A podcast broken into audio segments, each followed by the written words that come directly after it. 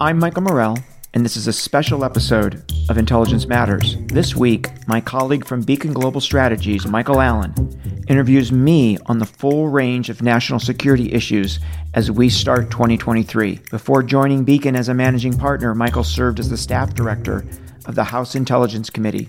And before that, he served on President George W. Bush's National Security Council staff. We'll be right back with that discussion after a quick break.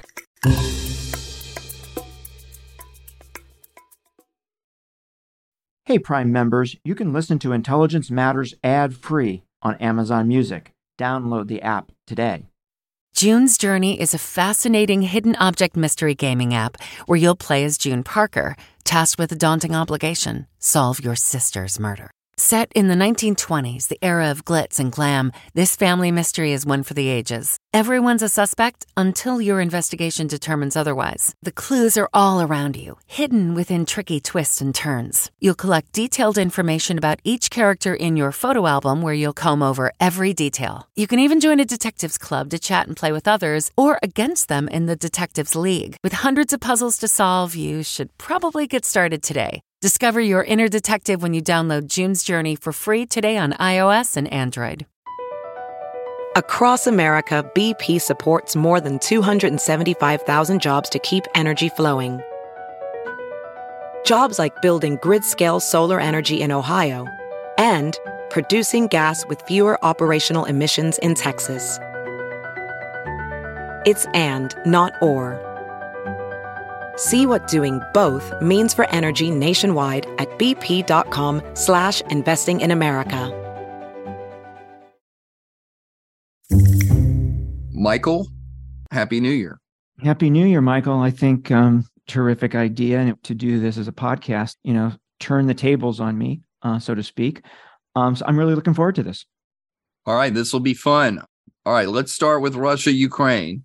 What are you seeing on the ground today, and what do you see in the year ahead? Yeah, Michael, I think it makes sense to break the answer to this question into into two buckets: a tactical bucket and a strategic bucket. But before I do that, I want to give credit here to one particular source of information on the war.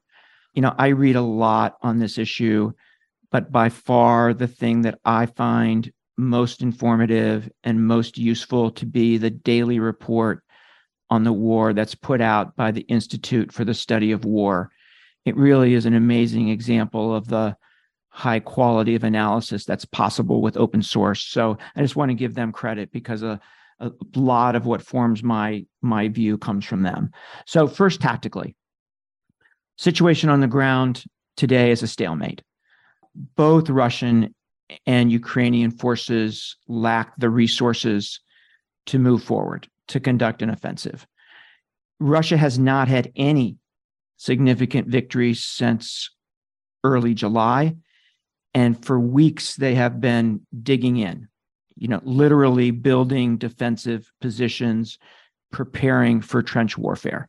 They are not going to be moving forward anytime soon, anywhere you know, for its part, Ukraine is awaiting the supply of new and more advanced weapon systems that have been promised by the West that I think could change the deadlock in individual locations, but you know, I don't think it's going to be enough to change the stalemate across the entire battlefield. So that's kind of where we are tactically. I think the other thing to note tactically, and everyone here knows this right, is that the Russians continue to hammer Ukrainian infrastructure targets multiple times a week. All of that designed, right, to deny heat, to deny electricity, to deny water to the Ukrainian people. And, and I'd make two points on these attacks. One, they're intentional attacks on civilian targets designed to break the will of the Ukrainians to fight. They are, in my view, I don't know if it's, you know, from a legal perspective, but in my view, they're war crimes. And they need to be called out as such by Western governments and by the Western media. And we need to use them, right, to embarrass any country that is supporting Russia in any way, in my view. And then number two, they're not working. and I don't think they're going to work. They are not going to break Ukraine's will to fight. If anything, they're strengthening Ukraine's will to fight. I think this is just another example of a huge mistake by Vladimir Putin in this war. Strategically, and I don't think, you know, from a strategic perspective, and I don't think, Michael, this is too strong of a statement. The outcome of this war is really in the hands of the West. So if you want to guide, I think, to any big inflection points in 2023, watch the West and its approach to Ukraine. And why do I say that? You know, if the West withdrew its support for some reason, and I don't think that's going to happen, um, and I want to emphasize that, but if we did, Russia could and probably would still win this war, including achieving its overall objective of turning Ukraine into a vassal state. Um, so Russia could still win, right, if we pulled back our support. You know, and from a policy perspective, we just got to make sure that that doesn't happen. We need to make sure that we hold together the political support here in the US and hold together our allies internationally. On the other hand, you know, if we continue to only slowly increase the sophistication of the weapons we're providing to Ukraine, you know, call that the kind of the base case. That's where we've been. Let's let's assume that's going to continue to happen. You know, the fighting is likely to go on for some time, in my view. It's going to at least drag on well into the second half of this year, if not the entire year. But, and this is the you know last point I'll make here, but if the West, if the coalition gave the Ukrainians what the Ukrainians are asking for, namely fighters, tanks, long range precision weapons, you know, President Zelensky's entire list, I believe that Ukraine could retake all of its territory currently held by the Russians, including Crimea. And in the process, right, we would demonstrate to the world that the West is going to lead and make sure that violations of sovereignty like this you know will not stand. And the world would be a whole lot better place you know if that's the outcome. And just just one more sentence here which i think is really important. I want to remind everyone that what's happening in ukraine is the biggest military conflict in europe since world war ii right? And that's quite a statement yeah michael i might have called it incremental progress by the Ukrainians, but I would have come out at the same place, which is that the Biden administration is seemingly not willing to give so many weapons or give everything that Zelensky wants. I mean, why not? You've served with many of these people in the Obama administration. What's going on? Yeah, let me say you know a few sentences and then turn it back on you because because you look at this as closely as I do. You know, I don't know is the answer. You know, I don't sit at the table obviously with these people and quite frankly, I don't talk to anyone regularly in the administration about this. You know, my guess would be it's a concern about escalation. It's a concern about nuclear use by the Russians. And it's a concern that if Russia collapse, if Russia collapses, we could be in a much worse place. My guess is those are the kind of thoughts that are going on kind of discussion that's going on as they make decisions to kind of slow roll things. I think that's a mistake. I think we're over worrying those things. And I think if you want to end this war sooner and you want to leave both countries in a better place, you would provide the weapons that the Ukrainians need to end this thing, is my sense. But I'd love, you know, to hear your view. Well, my sense is that they're playing not to lose. They, the Biden administration, is playing not to lose, and that they are being way too cautious in not transferring over what we need, uh, what the Ukrainians need. We're just now apparently getting around to sending a lot more infantry fighting vehicles, but to me, that's a little late. And over and over, you hear of requests, denials, delays, eventual acceptance, and then it takes a long time to incorporate it into the battlefield. So the Ukrainians are doing great. It's hard to say the Biden administration has been weak, but it seems like they are really talking themselves out of a lot of things for fear of World War III, which is what always ends up in the newspaper, is what Biden's concerns about. You're absolutely right, right? They deserve credit for what they've done, right? They deserve credit for standing up to Russia and saying no, right? They deserve credit for leading the coalition and that supports Ukraine today. The Obama administration didn't do that in 2014 when Russia grabbed Crimea. Quite frankly, the Bush administration didn't do that when Russia invaded Georgia. So, you know, they deserve credit for standing up and saying no. But I would like to see them be more aggressive in providing the weapons that Ukraine needs, right? Whenever I see them make a decision to send a new weapon system, I ask myself, why didn't that come two months ago? Why didn't that come four months ago? Right? I ask myself that question. Exactly. Well, you mentioned nuclear weapons. And of course, if we believe that Putin would use them, that is a great reason to sort of self deter. But after his initial round of threats, I'd say three months ago, most analysts looked at this and said, you know what? I don't think he's going to use it because why would he use it on his own battlefield that he claims is Russian territory? And he would lose significant diplomatic ground with the Indians and the Chinese. So I've sort of seen the nuclear weapons specter decline. What do you think? Yeah, I agree. So on the use of we're we're talking about tactical nuclear weapons here, right? On their use, you know, the Russian rhetoric has died down. I think there's a couple of reasons for that. You know, one is the public rebuke of Russia on this issue from China during Chinese President Xi's meeting with German Chancellor Scholz in early November. And I think that was a very important thing for China to have done.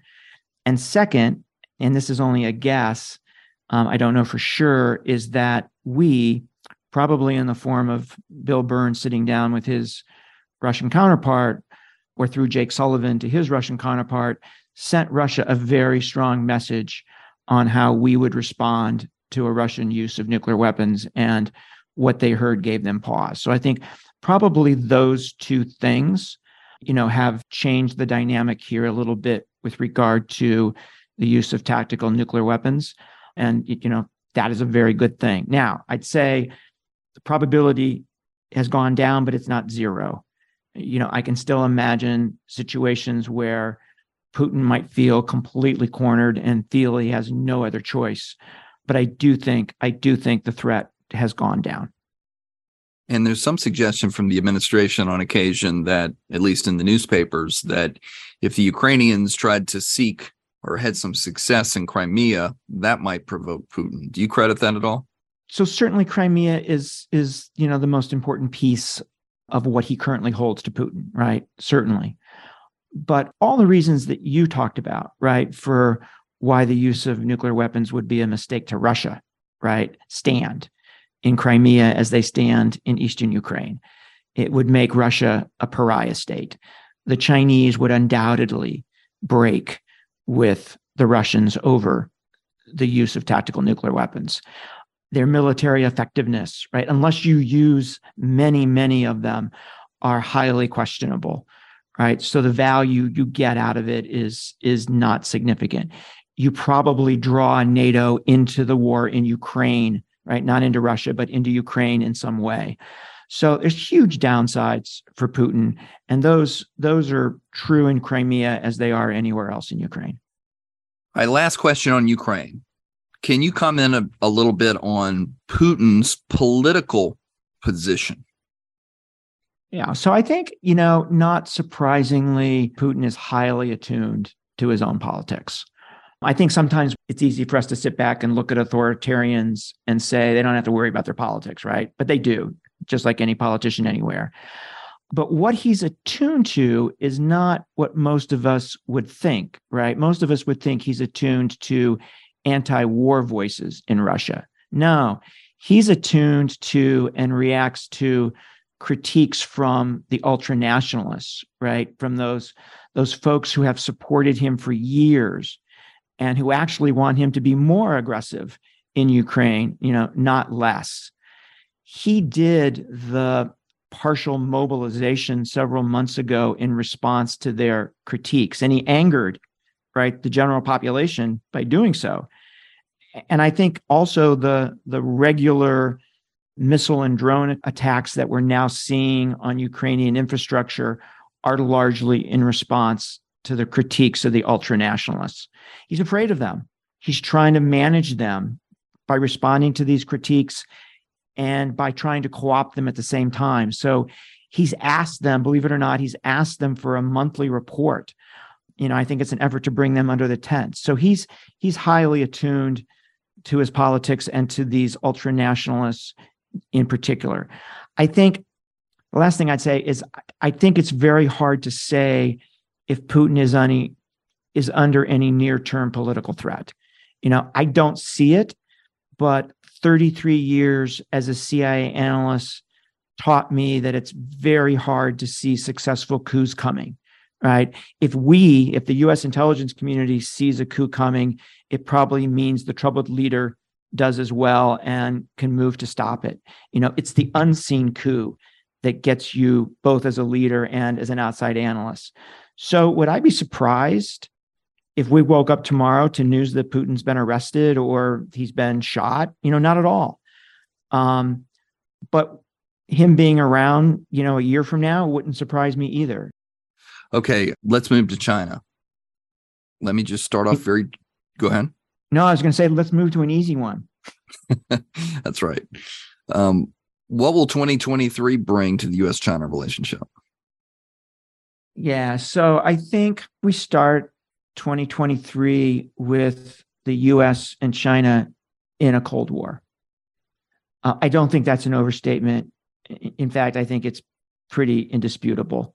When China clearly chooses to maintain a strategic relationship with Russia despite Russia's invasion of a sovereign nation, when it threatens reunification with Taiwan by any means necessary, you know, when we place tariffs on Chinese products largely for domestic political reasons, when we deny technology to China in a bid to contain their own technology goals, we're in a Cold War.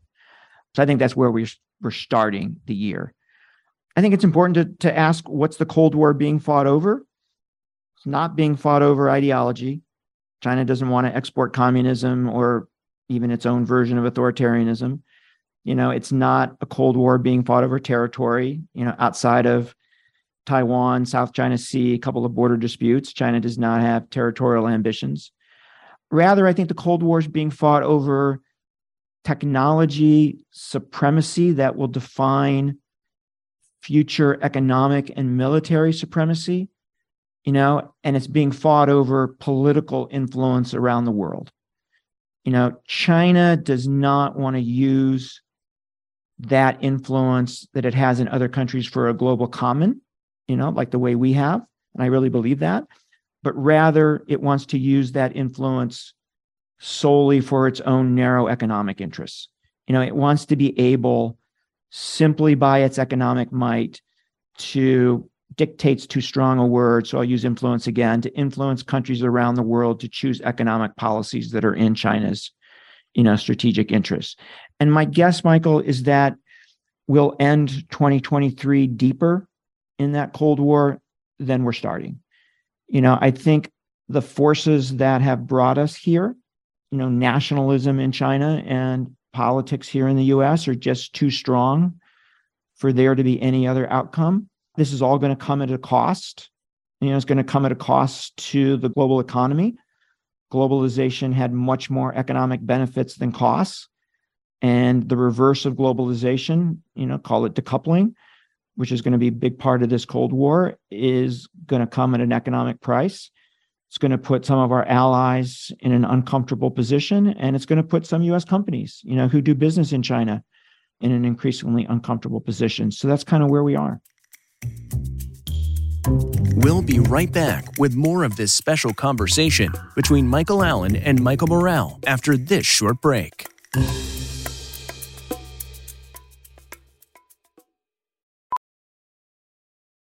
VR training platforms, like the one developed by Fundamental VR and Orbis International, are helping surgeons train over and over before operating on real patients. As you practice each skill, the muscle memory starts to develop. Learn more at meta.com slash metaverse impact. Catch every episode of 60 Minutes, America's most watched news magazine show, as a podcast. Hear in depth investigations across politics, news, and entertainment on your schedule. Listen to 60 Minutes ad free on Wondery Plus. So, for years now, and appropriately so, we've been worried that we were falling behind the Chinese. At a minimum, they were catching up with us. I'm wondering whether you subscribe to some of the new thinking out there that says, you know what, the Chinese are not 10 feet tall like we used to see. They have structural economic issues, demographic issues. And because Xi Jinping and his zeal for the party has killed the golden goose, he's overregulated the economy. Do you put any stock in that, or do you think they're still winning? Yeah, it's a great question, Michael. I do. So I buy in to the Hal Brands' argument that China is no longer a rising power, but rather a peaking one. You know, Hal lists three reasons why China is no longer a rising power, right? First is the huge systemic challenges they face, demographics, debt, you know, among others. Second is the, what you just mentioned, right, is the slowdown and even reversal of economic reform. This is the goose, right, that killed the golden egg, or this is killing the goose that laid the golden egg. And third is the fact that the world is beginning to stand up to China and to say no to its policies that are inconsistent with the rules based order that most of the world wants to live in.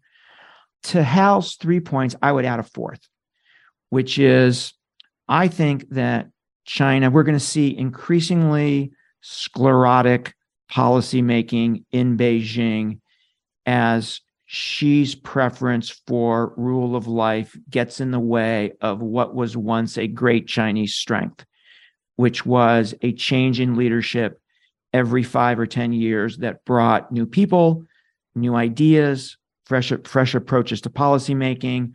China's losing that, right? So I think you look at all of that and and Hal's argument, you know, that they're a peaking power makes sense. The caveat I would put on it is that doesn't necessarily change our current situation with China because China has grown so strong and so confident and so aggressive, right, over the last 10 years that we have to deal with this country, right? And as Hal argues very persuasively, I think, right, them being a peaking power actually makes them more dangerous in the short run, right, if they feel they have less time. Right. Michael, what about Taiwan? We can't have a conversation without discussing them. Most timelines say something general of it gets more dangerous the longer we get in the decade. I hear people within the government always saying 2027 is the time frame that we're most worried about. First of all, let me just ask you bluntly, do you think that Xi Jinping is going to go for it? Not anytime soon is the direct answer to that. Michael, as you know, there's been a ton of rhetoric regarding Taiwan in both Beijing and Washington over the last couple of years, more last year than the year before. A lot of increasingly aggressive military exercises by China. Quite frankly, aggressive political moves by Washington, Speaker Pelosi's trip, multiple statements by the president, you know, walking back from our longtime policy regarding defending Taiwan, you know, all of which have raised tension in the Straits over the past couple of years. And I expect all of that to continue in 2023.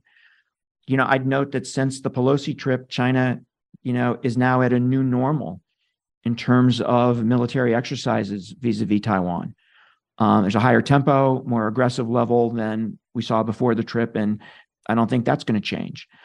But despite all that tension, you know, I do not believe that China is going to initiate an attack on Taiwan in 2023 or anytime soon after that. There's one caveat to that, which is China would, I believe, respond militarily to a major policy mistake in either Taipei or Washington. You know, say Taiwan declares independence, or say we walk away from our one China policy. Neither of which I expect to happen, but if one of those two mistakes were made, then I believe China would would respond militarily. What's the best way to kind of think about Xi's thinking on Taiwan? I think, you know, a former CIA China analyst who I really respect, John Culver, um, really one of the best in the business, has coined a phrase which I think is exactly right. John says, you know, for Xi at this point, Taiwan is a crisis to be avoided, not an opportunity to be gained. And I think there's there's really a couple of reasons for that. One is Xi has big domestic issues that he needs to attend to. Most importantly, you know, ensuring that China can continue to grow its economy and ensuring that China avoids the middle income trap, right? Solving those systemic problems we talked about earlier. Mm-hmm. Uh, that is going to determine his legacy more than anything else, right? If Chinese growth goes south under his watch, that is what will be on his tombstone. If he succeeds in making China rich, then that's his legacy. And second, and I think this is really important, and I think a lot of people don't understand this, is China is not yet prepared to attack Taiwan at a high enough level of confidence of success. Right. And attacking Taiwan and losing would probably be the end of the road for any Chinese leader. So um, he's deterred. It's too big of a gamble. He's, he's exactly, that is exactly the point. He's deterred right now. What do they need to have more confidence? They need more amphibious lift to move troops across the straits. They need more nuclear weapons so that they can be seen by us as being able to go toe to toe with us on the nuclear front in a Taiwan crisis. And they need enough economic decoupling from us so that China could more easily weather broad-based US sanctions, you know, that would follow a Chinese invasion. Right? That's what I think they're trying to pursue. And I think the point about them not being ready was captured best by Xi himself, right? When he when he ordered his military to be prepared to take Taiwan by force by 2027, he was admitting, right, that he has doubts that they can do it today. Yeah. So if you think about, and this is this is probably the most important point on China Taiwan. So what's the right policy approach for the United States? And you said it. Focus on deterrence right? Focus on ensuring that in 2027, 2030, 2035, you know, whatever year you want to pick, that any Chinese leader is going to continue to have real doubts about their ability to take the island. And I think that means three things. It means building our military capabilities at an aggressive pace. It means helping Taiwan build the right military cap- capabilities at an aggressive pace.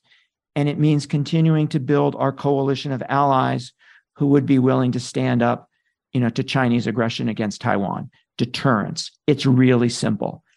You know my assessment of what we're doing on this front is that we're heading in the right direction but that we're not moving fast enough and we're not moving aggressively enough so i want to see us be more aggressive in pursuing that deterrence so we see people all the time say another reason we need to win in ukraine is to send a message to Xi Jinping, a demonstration effect about sanctions and just what the West can do when provoked.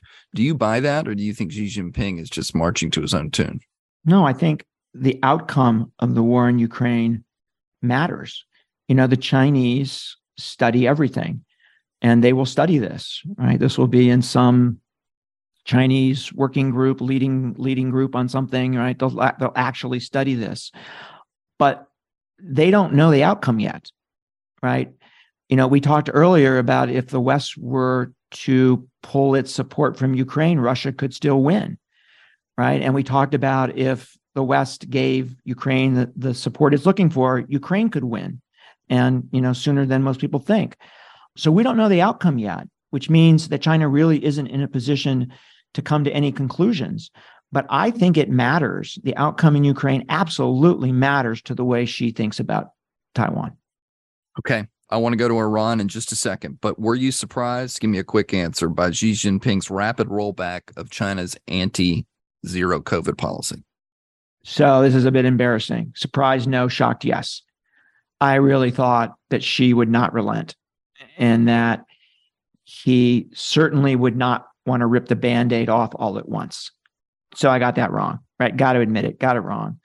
And I think one of the lessons here, and we sometimes forget this again when we're looking at authoritarian countries, I think the lesson here is that public opinion in China matters. You know, it does influence policymaking.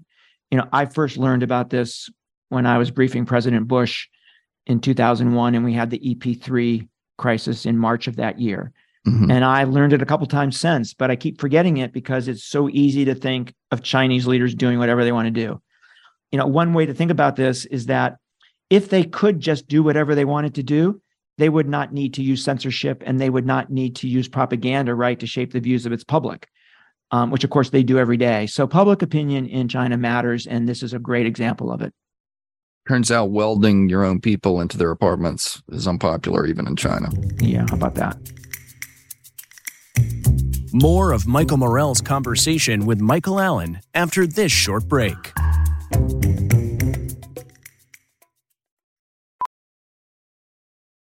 Welding instructor Alex DeClaire knows VR training platforms like Forge FX help students master their skills. There's a big learning curve with welding. Virtual reality simulates that exact muscle memory that they need. Learn more at meta.com slash metaverse impact.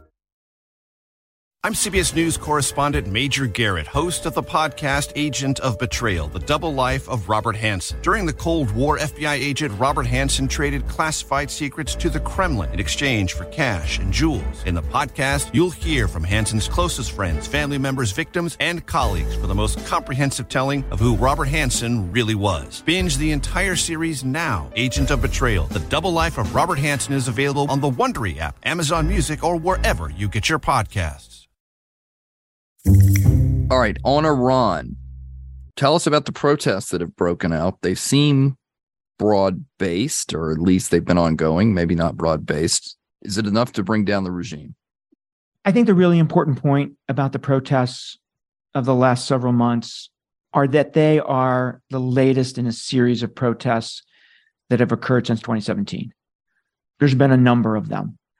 The demands of the protesters have been different each time, but there's a common theme. And the common theme is that there's a significant and growing share of Iranians, mostly young Iranians, who feel alienated. That's the right word, I think, who feel alienated from their government, who are much more modern, much more reform minded than their leadership. That's the common theme. Having said that, right, there's also a large share of Iranians who are supportive of the regime and many Iranians who don't have a view one way or the other, right? Just like here in the United States. Current Iranian president, Raisi, um, hardliner, got 18 million votes and he got 70% of the vote in the last presidential election. So there is support for this regime. My strong guess, Michael, is that this round of protests is not going to result um, in any significant political change. Some of the protests since 2017 have fizzled out, some have been snuffed out. The 2019 protest was crushed by the security forces. This one, because it has involved women, and I think that really matters here. This one, because it's involved women, has been handled a bit more adroitly on their part.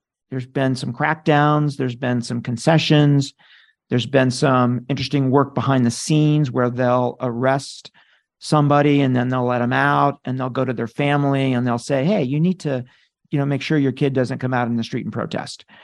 So they've handled this you know in a different way because so many women involved. Right. I'd make two final points. One is that you never know when a situation can turn in a radical new direction. You know for example one of the key turning points in the fall of the shah was a 1978 theater fire that killed 400 people in Abadan, Iran. And so you never know, right, what might happen tomorrow that could that could take this out of control. Just important point, important reminder.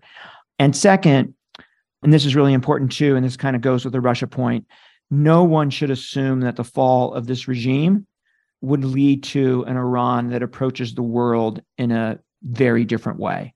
Right? We got to remember that just like the Iranian leadership today, the Shah wanted Iranian hegemony over the entire Middle East. The Shah was interested in the acquisition of nuclear weapons, right? So this is not just a the policies of an ideological regime. These are, you know, Persian policies that, you know, have been in place for literally hundreds of years. Fascinating. All right. I want to ask you one more question about Iran, and then I'm going to give you the off the wall, what are we not thinking about question. But let's talk about the nuclear deal, Right now, Biden says it's not happening. The State Department says it's, quote, not on the agenda right now.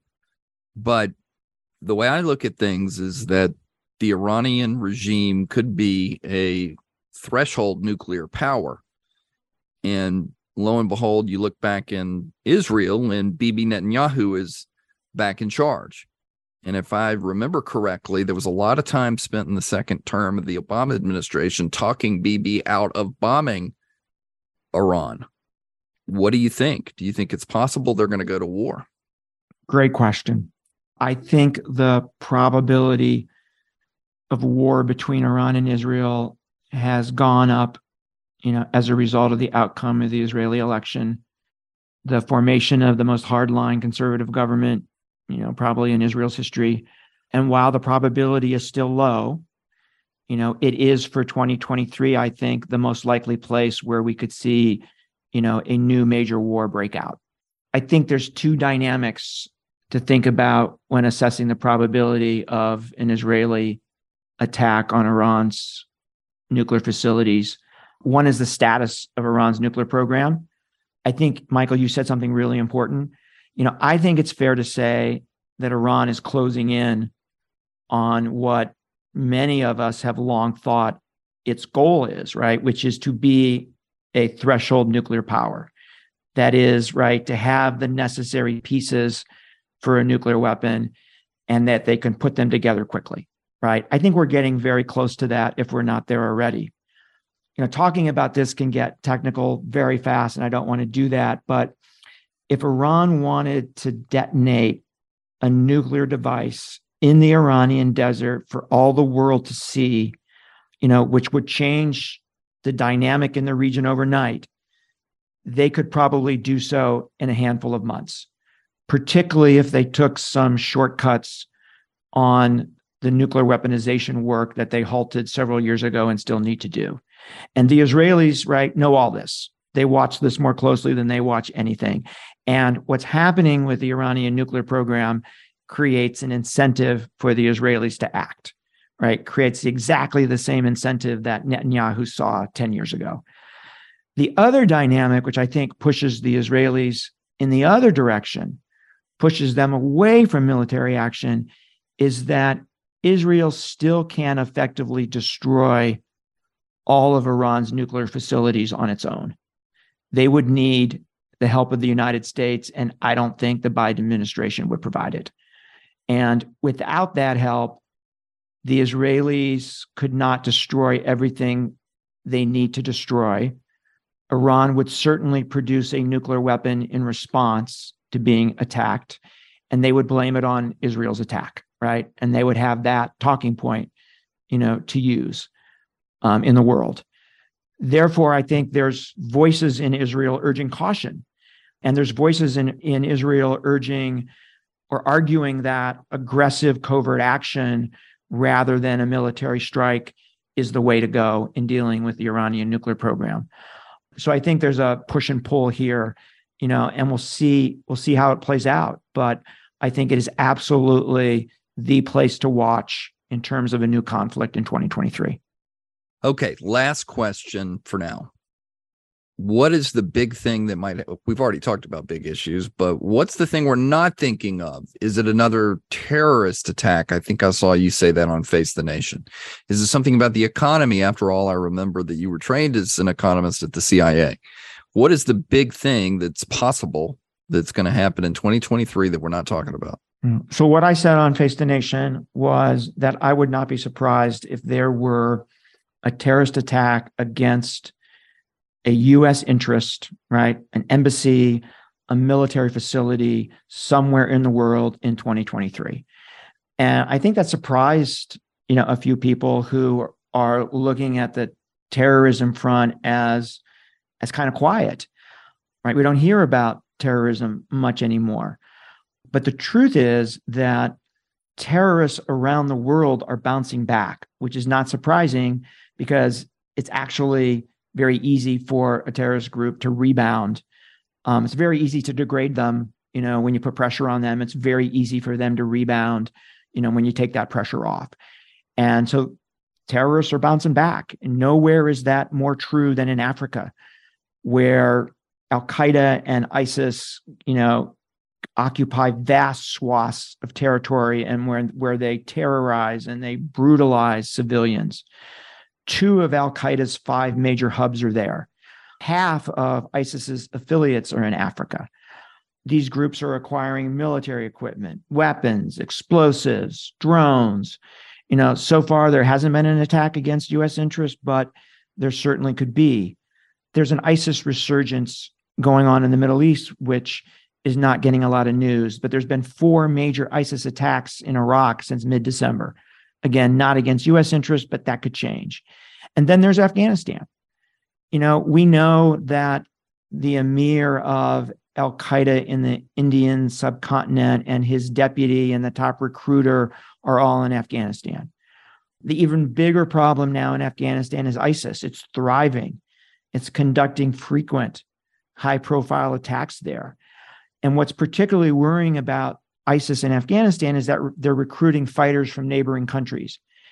And of course, that raises the concern that those foreign fighters could return to their home countries, right, and conduct attacks against Western interests. So, you know, all this is happening, right, Michael, at a time when we're taking our foot off the counterterrorism gas pedal as we focus on Russia, Ukraine. You know, there's resources flowing away from counterterrorism. I know that we're walking away from some important foreign partnerships. I've had representatives of foreign governments, you know, complain to me about that, uh, that they're worried about that. So I'd say terrorism is something to worry about in 2023 that most people might not be thinking about. Michael, thanks so much for doing this today. I think it was uh, terrifically entertaining.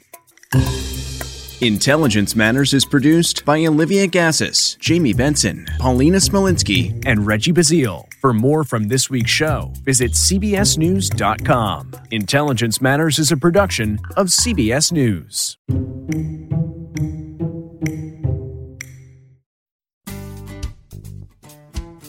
Hey, it's Matt Norlander with the CBS Sports Eye on College Basketball podcast, and it is tournament time, people. So listen to the one podcast that will cover every upset Cinderella, Bracket Buster, Sleeper. We've got it all covered, every round, reaction shows, all the way up through the championship game in Glendale, Arizona. To find us, search Eye on College Basketball podcast wherever you get your podcasts.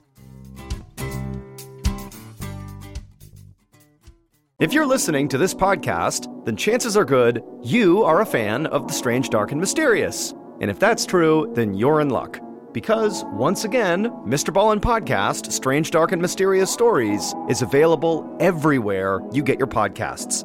Each week on the Mr. Ballen Podcast, you'll hear new stories about inexplicable encounters, shocking disappearances, true crime cases, and everything in between. Like our recent episode titled White Dust. After a middle aged couple fail to answer their daughter's messages and calls, the daughter drives the few hours to her parents' house to check on them. But after arriving and seeing both her parents' cars in the driveway, the daughter gets an uneasy feeling and just can't stomach going inside. To hear the rest of that story and hear hundreds more stories like it, follow Mr. Ballen Podcast on Amazon Music or wherever you get your podcasts. Prime members can listen early and ad free on Amazon Music.